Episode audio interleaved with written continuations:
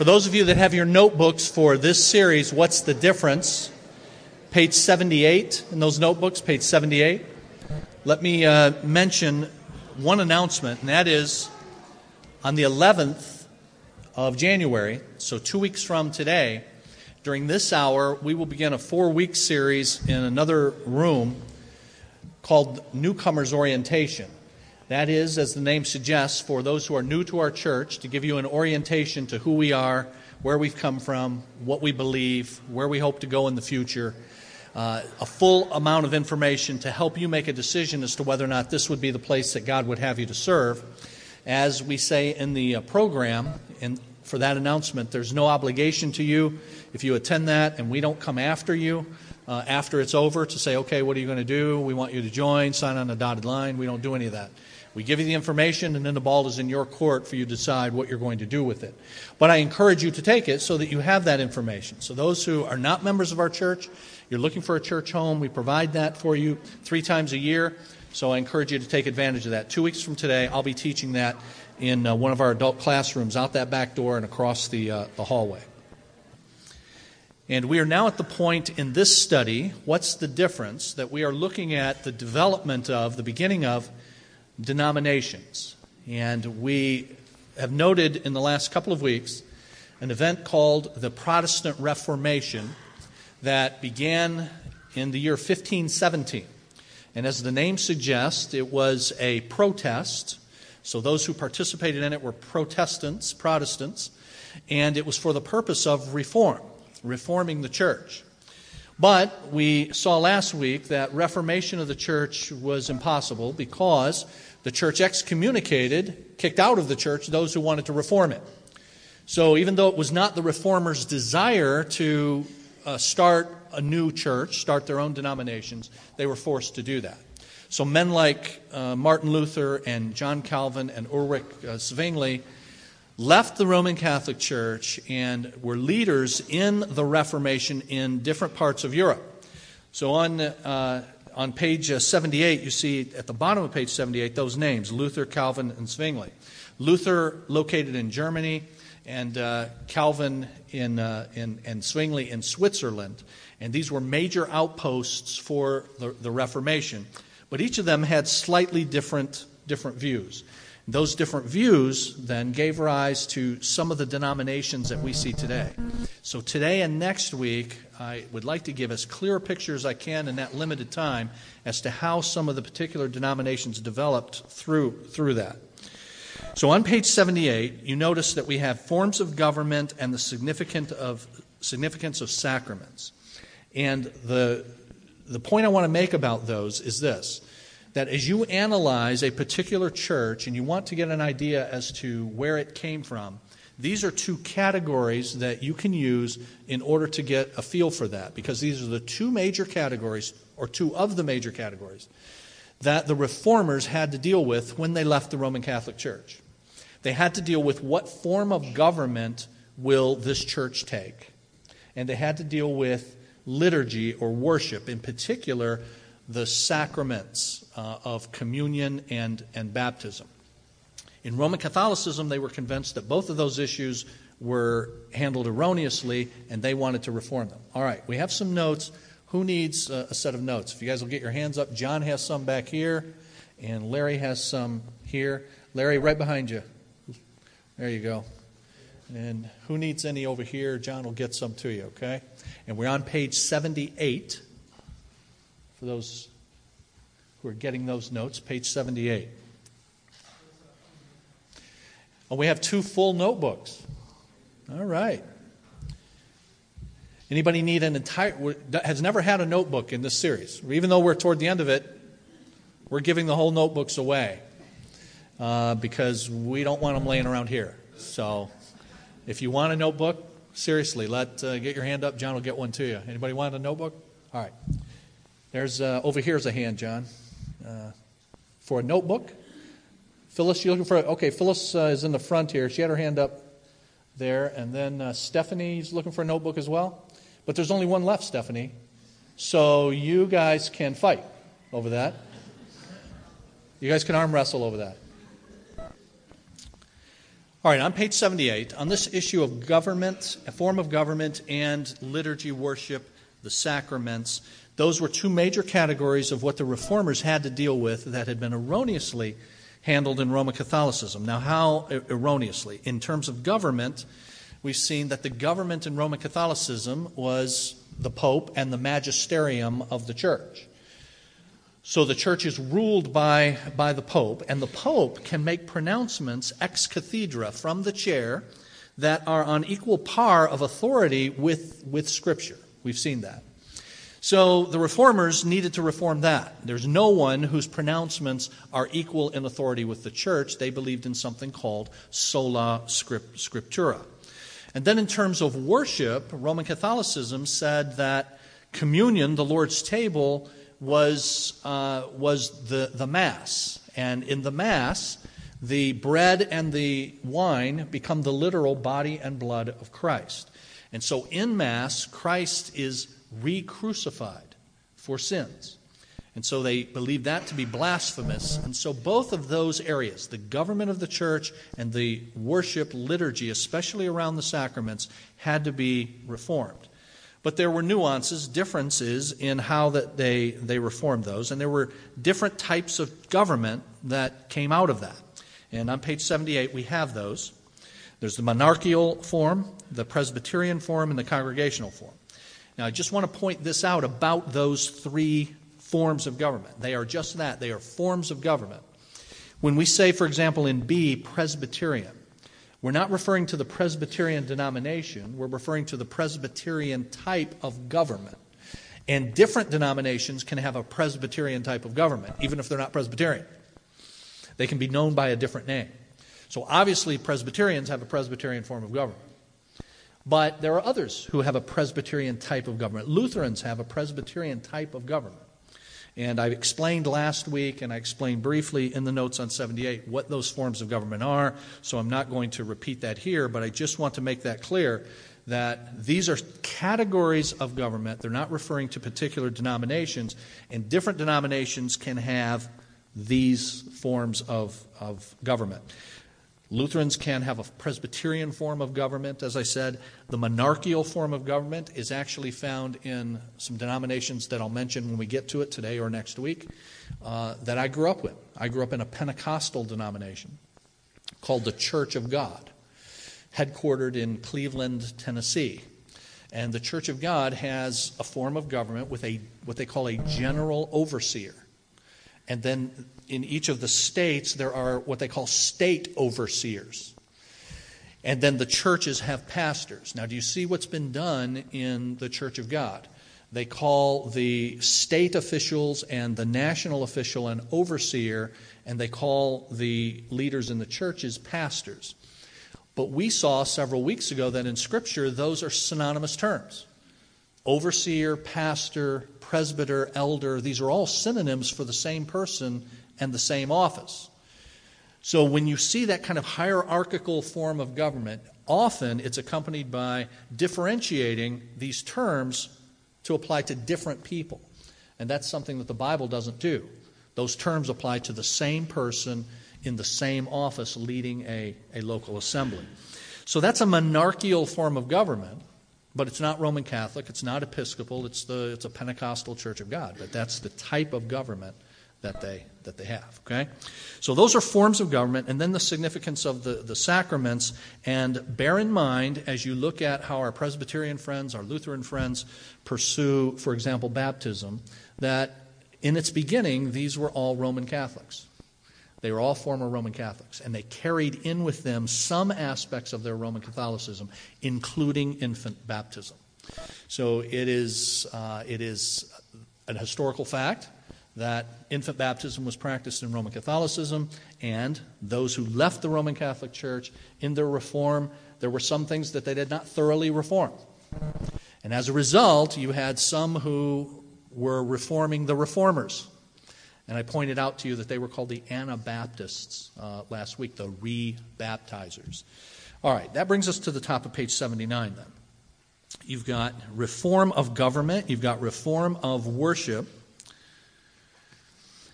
And then I point out reform within the Anglican Episcopal Church of England. And the reason I have a separate point for that is because in A, B, and C, you see that some groups came out of the Church of England, groups that would become important for us here in America because those people came to, came to America. In England, then, the Reformation took the form of the Church of England. As I pointed out to you last week, in America, the Church of England is called the Episcopalian, the Episcopal Church, sometimes called the Anglican Church. At the top of page 79, I say Henry VIII can hardly be mentioned as a reformer in the same sense as Luther and Calvin and Zwingli. The church he began and ruled differed with Roman Catholicism primarily in terms of the individual in whom the government of the church rested, the king rather than the pope. Nevertheless, he did start a new Protestant denomination that would spawn others in the years to come. Now, how did that happen? Well, the, within the Church of England, there developed a group called the Puritans. So now you're going back to your American history a bit, and you're remembering the Puritans having come to the, the New World. But who were they? I remind you of who, of who they were. This quote from Cairns under point A the Puritans contended that too many, quote, rags of popery were still in the Anglican Church, that is, the Church of England. And they wanted to purify the Anglican Church in accordance with the Bible, which they accepted as the infallible rule of faith and life. This desire led to their being nicknamed Puritans after the year 1560. So that desire to purify the Church of England gave them the nickname the Puritans, but they weren't looking to leave the church, they were looking to reform it, to, to make it better. That's the Puritans within the church in England. But then you had another group within the Church of England called the Separatists. And the major point of difference, middle of page 79, between the Puritans and the Separatists was the idea of the church covenant by which the Separatists bound themselves in loyalty to Christ and one another. Now, note this last phrase apart from a state church. So they believed in separation of church and state. And clearly, the Church of England knew nothing of the separation of church and state. The king was the head of the, was the, head of the church. So they not only wanted to purify, but they wanted the church to be separate from the headship of the king. Separation of, of church and state, thus the separatists. Now, we know a group of these separatists famous for coming over on a, a boat called the Mayflower. And you see that next paragraph. William Bradford became a member of this separatist group. And it was members of this group who finally migrated to America in 1620 on the Mayflower. So you have the pilgrims and you have the Puritans. Puritans purifying, but staying within the, the church and subject to the king. But the pilgrims desiring to be separate, have the church separate from the authority of, of the king. And that desire led them to leave England and come to, and come to America. The Methodists come out of the Church of England as well. John Wesley was an ordained Anglican minister who encouraged individual devotion and piety in contrast to what he saw as the dead formalism of the Church of England. Let me just stop there. Uh, certainly, it's possible for someone to go through the rites, R I T E S, the ceremonies that are associated with a church, and bring to that uh, a heart of devotion. But it is the case that when you have a formal high church liturgy, that it's very easy to just go through the motions. And what John Wesley saw was that happening. That people just came, they went through the motions, and then they left. Now, when I say what I'm going to say to you here, I'm not judging because I can't the hearts of the people participating. I can only tell you from external observance uh, what, I, what I experienced. Uh, but when I was in 10th grade, uh, for the first of only a few times in my life did I go to a Roman Catholic church. Uh, I did that because in 10th grade, uh, I could not get a ride to the Baptist school that I had started attending two years earlier. My mom, uh, who did not want me to go to the public school in our town, uh, wanted, wanted me to go to someplace else, and the kids on my block all went to this Catholic school in Wyandotte. So I started riding with them, and went there for two weeks. Now, I'll explain the two weeks in a, in a bit. But for the two weeks I was there, it was, it was a, a different world indeed for a, a kid like me. I was attending, prior to that, a Baptist high school, but I had grown up and was still in the Pentecostal church. My dad was a Pentecostal pastor. And here I am now going to a Catholic school, and one of the things they did several times a week was have uh, church, Mass I'd never been to, to a Mass. So when I went into the church, you know, I was lagging behind. In fact, I was last in line as we went in. And I'm watching, you know, we're in line going through the doors, and I see people doing something up there, and I'm trying to figure out what they're doing. And I see them kind of bowing their head, and some of them are kind of going down. And when I get a little bit closer, I see that there's some water that they're dipping into. Now, some of you are familiar with this, but I was completely, it's completely foreign to me. But there's the holy water there.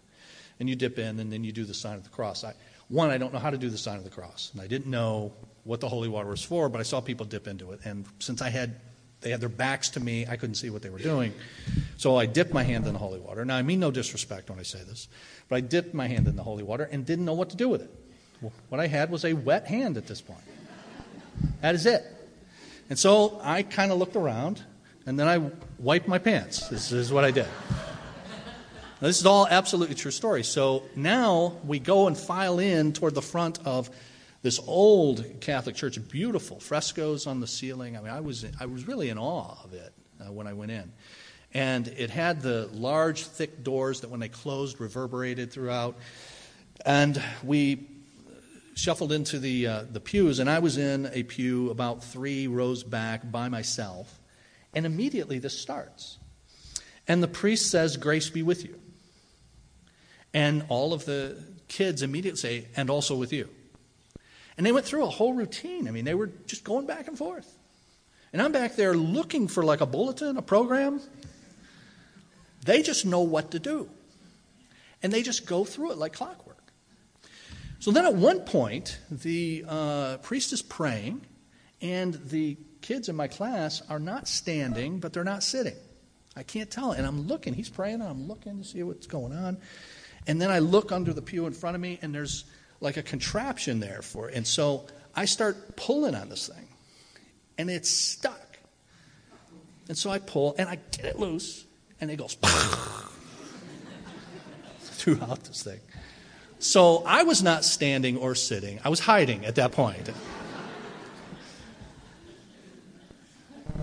Now, I tell you all that, that was my experience. I was only there two weeks, and uh, in God's good providence, a counselor from the school I had attended for the two years prior, and that I wanted to continue to attend, but couldn't get a ride, called my house and said, Hey, why aren't you in school? And I said, We can't get a ride. And she said, We would like to have you come back. We would love to have you here. And if we could get a ride for you, would you come? I said, Yeah, of course. I would love to come. I just can't get a ride. And she worked out a ride for me to go back to school. And so I went there 10th, 11th, 12th grade and graduated from there. What if that lady had not made that call? I don't know the turn that my life would have taken. And so I thank God for Mary Lou Hage and uh, her making that call. She's now a missionary. Mary Lou Long, some of you know, some of you know her, making that call for me. Now I say all that because when you go to a highly liturgical church, it's very easy to go through the motions. Grace be with you and also with you and so on. And this is what John Wesley saw in the Church of England. And so he encouraged, again, back under C, individual devotion and piety in contrast to what he saw as the dead formalism of the Church of England.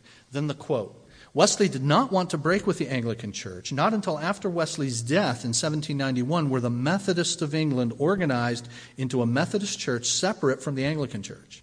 The Anglican influence in the Methodist Church was demonstrated by episcopal polity. Now, let me stop. When we, episcopal polity is the same as on the prior page, page 78, the monarchical form of government. So here you have the Methodist Church has a monarchical form of government. They have somebody at the top, and then they have people below that, and then they have the, the churches below that. So the Anglican influence is demonstrated in the episcopal polity and the reception of communion while kneeling at the altar rail. So each one of these reformers carried with them some of the vestiges of the church out of which they were coming. And the same thing is true in this case of Wesley in those regards. Wesley maintained both communion and baptism as sacraments rather than ordinances of the church. Now, what's the difference? A sacrament most often confers grace upon the participant. And that's certainly the belief in Roman Catholicism, it's the belief in Anglicanism, and then it was the, it's uh, the belief in one form or another of all of the reformers. that these are sacraments that confer grace upon the participant. An ordinance, as opposed to a sacrament, is a command that we obey. Christ commanded that we are baptized, and we obey that command, but there's not grace conferred to you in participating in baptism, likewise in communion. But Wesley maintained that both were sacraments. So when we have what we call Ordinance Sunday here, and we observe the Lord's table, communion, and baptism, we call it that. We call it Ordinance Sunday, and we explain the difference between an ordinance and a sacrament at that time. He also, look at the bottom there, last sentence, he was also Arminian in his view of salvation. Now, we're going to see what an Arminian is in just a moment. But let me just recap now here quickly. The two major categories of reform uh, that we've seen so far are the issue of government and the issue of liturgy, worship, particularly centered around the sacraments. And that's what gives rise then to the distinctives of the denominations that came out of the Reformation. They're organized, their government in a particular way, one of the three forms that we have on page 78. And then there's the issue of how do they view the sacraments uh, of communion and, and baptism. Those two issues. But now there's this third and most important issue the issue of salvation and whether or not salvation can be lost. So if you look at page 80, we, I mentioned on the previous page that John Wesley is an Arminian. Uh, and what does that mean? We're going to see what that means in, in a bit. But for you, for shorthand for you, just understand at our church that Arminian is a curse word. So you don't want to be one. Okay? And if you are one, don't let me find out. Okay? Don't let any of the security people we know, have in the church find out. Okay? And nobody will get hurt. Keep it to yourself that you're an Arminian, all right? In all seriousness, it's a serious issue. And on page 80, can salvation be lost? Arminianism, named after the 16th century theologian Jacobus Arminius, denies eternal security. That is, it teaches that one can lose his salvation. While Arminius was a Protestant who believed in salvation by faith alone, he and his followers teach that one's salvation is conditional. That is, you are saved for a period of time, but as it were, on probation. It's conditioned upon obedience. And if there is not sufficient obedience, or to put it another way, if there is sufficient sin, then one can lose that salvation. That's the Arminian view. You can lose your salvation. Arminians cite, next paragraph, the many passages in Scripture that indicate the necessity of persevering in obedience. There are many, many of those. That those who believe and, and come to Christ through faith alone, believing alone, must persevere in, in obedience. And they cite those passages. In addition, they cite instances of supposed believers who lost their salvation in the Bible. Judas Iscariot and Hebrews 6, verses 4 through 6. But two things need to be noted about these arguments. The first is this perseverance demonstrates the reality of our profession. Now, let me just stop there. So, passages in the Bible, of which there are many, that teach the necessity of one who claims Christ persevering in his walk with Christ. There are many passages like that. But none of those passages speak of that perseverance as attaining salvation, but rather demonstrating salvation. That's what we're saying in, in number one. Perseverance demonstrates what one already has, it doesn't attain something. Secondly, there is no unambiguous instance in Scripture of one losing his salvation. If you have Arminian inclinations, Arminian tendencies, trying to be kind, don't cite Judas Iscariot as your poster child, okay? Judas was not saved.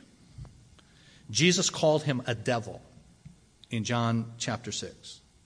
And he indicated in John 13 that Judas was not chosen. And although the people mentioned in this other passage, Hebrews 6, 4 through 6, and that's a passage that says a number of things about a group of people that have been once enlightened and who have tasted of the heavenly gift, and it describes a number of privileges, high privileges given to a, a group of people. And so, although it does that, they enjoyed many spiritual benefits. Although that is certainly the case in Hebrews 6, the passage does not say that they were born again believers. On the other hand, the Bible clearly does teach two things, one of which every Arminian is forced to deny. So it's kind of tortured language, forgive me, but the Bible teaches these two things. And if you're an Arminian, you have to deny at least one of these two things in order to be an Arminian. Now, what are they? The first is this that eternal life is a present possession. And the second is that eternal life lasts forever. If you're an Arminian, you don't believe one of those two things. You don't believe it's a present possession, or you don't believe it lasts forever. Now, how do I know this? Here's why. Remember what Arminian believes salvation is con- conditional. So, if eternal life is something that I have right now, as opposed to something I will have in the future, then the next question is well, how long does that last? How long is eternal life? And if it's forever, then the gig is up. The question is answered. There is no possibility of being an Arminian if those two things are true. So uh, it, it works this way. Jesus says, and you might want to jot this down, John chapter 5 and verse 24, John 5 24. Jesus says, Truly, truly, I say to you.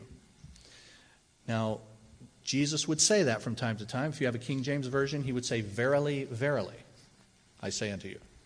Whenever Jesus would say verily or truly, truly, Jesus was saying, This is really important. Listen up.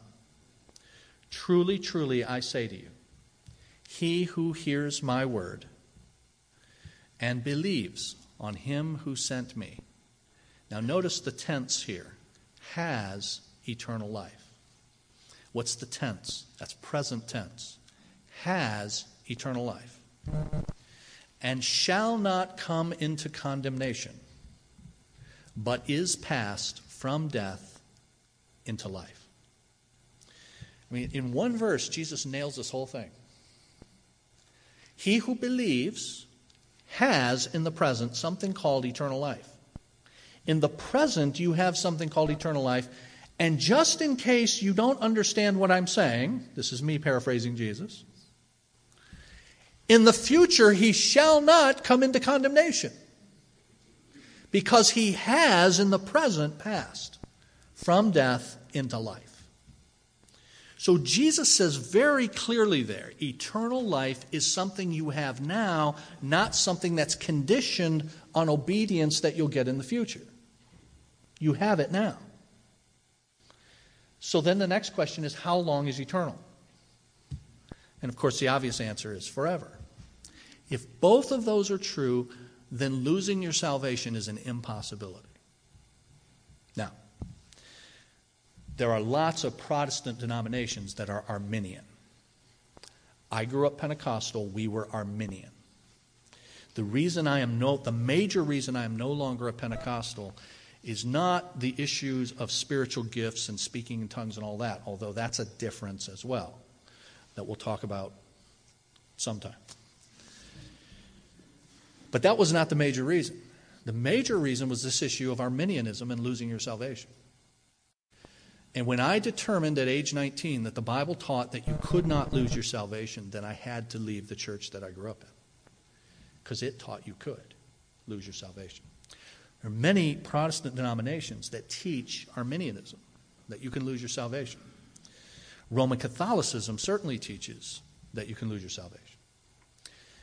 In 1997, I attended a debate in New York between James White James White wrote one of the books that I've recommended to you in the recommended resources and that we have available in our resource center called The Roman Catholic Controversy.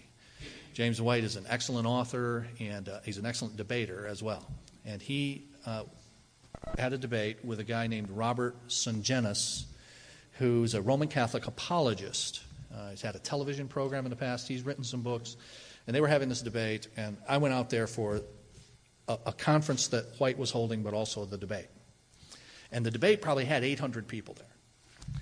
So this conference room was packed, and I got there early enough to try to get a seat close to the front and I spied out where the microphones were set up for the Q&A time that was going to come at the end. So I got in a chair on the aisle near the front. The debate was about an hour and a half. White mopped the floor with Sungenis. Not to put too fine a point on it. But then at the end they had this Q&A time. So people jumped up to get to the microphones. I was like fifth in line, so I'm going to get a question in. And, and I did get a question. And, and I said, uh, ask a question of the Roman Catholic apologist. In the debate, he had said that, uh, that justification, uh, or, excuse me, he said that although we're adopted into God's family, a son can be disinherited. That's what he said. That a child of God can be disinherited by God. It's his way of saying they can lose their salvation. So, my question was you said that a son or daughter can be disinherited by the father. Um, but I used to be an Arminian like you, I told him. Until I realized that to be an Arminian, you have to deny one of two things. You either have to deny that eternal life is a present possession or that eternal life lasts forever. So, my question is which of those do you deny? And he said, Will you repeat that? and so I said, You have to deny one of two things eternal life is a present possession or eternal life lasts forever. Which do you deny? And he said, Eternal life is a present possession. Yeah, that's true. And eternal life lasts forever. They're both true. And then he said, But, ah, I've got a driver's license. Now, this was what he said I've got a driver's license, and my driver's license has an expiration date on it. And I butted in and said, The, re- the reason it's got an expiration date is because it ain't eternal. But anyway, so he had no answer because there is no answer to that. And, and, and so I want you to have cemented in your mind those two things. That if those two things are clearly taught in the Bible, and they are, then Arminianism and losing your salvation is false. And uh, this now gets to this is not just you know, what do we call the guys who run the church? Do we call them overseers? You know, are they located here or there? Those are issues. But now we're getting to the issue of salvation and how it's obtained and how it is maintained and whether or not you maintain it. Sir?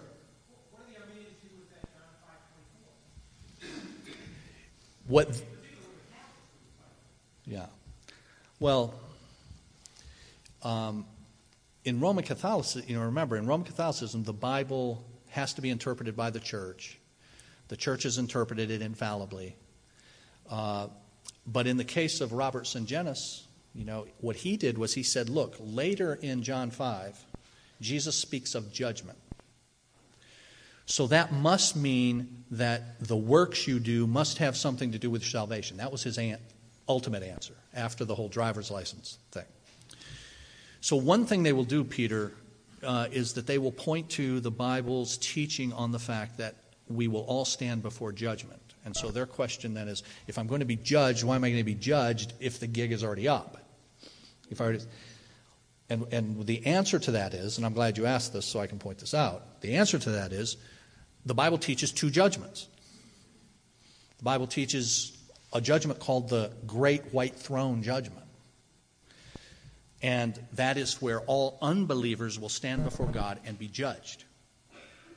And all unbelievers who stand before God, the verdict will be depart from me. And then there is another judgment called the judgment seat of Christ. 2 Corinthians chapter 5 verses 9 and 10. 2 Corinthians 5 9 and 10. And Paul says there we must all stand before the judgment seat of Christ. We, including him.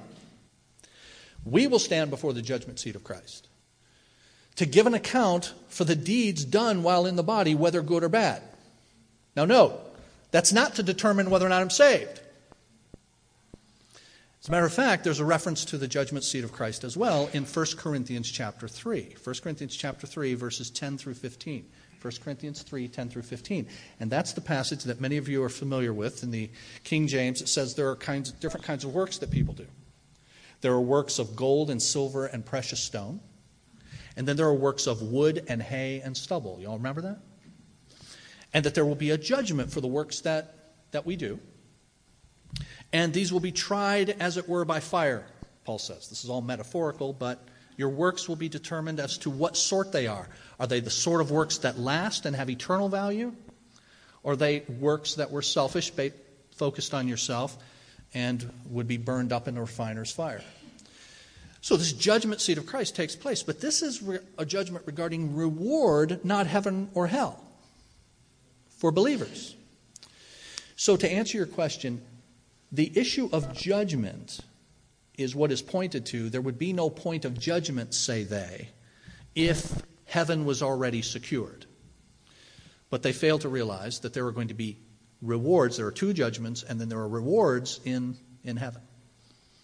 All right, good question but nobody else can ask one. Because what if I don't know the answer?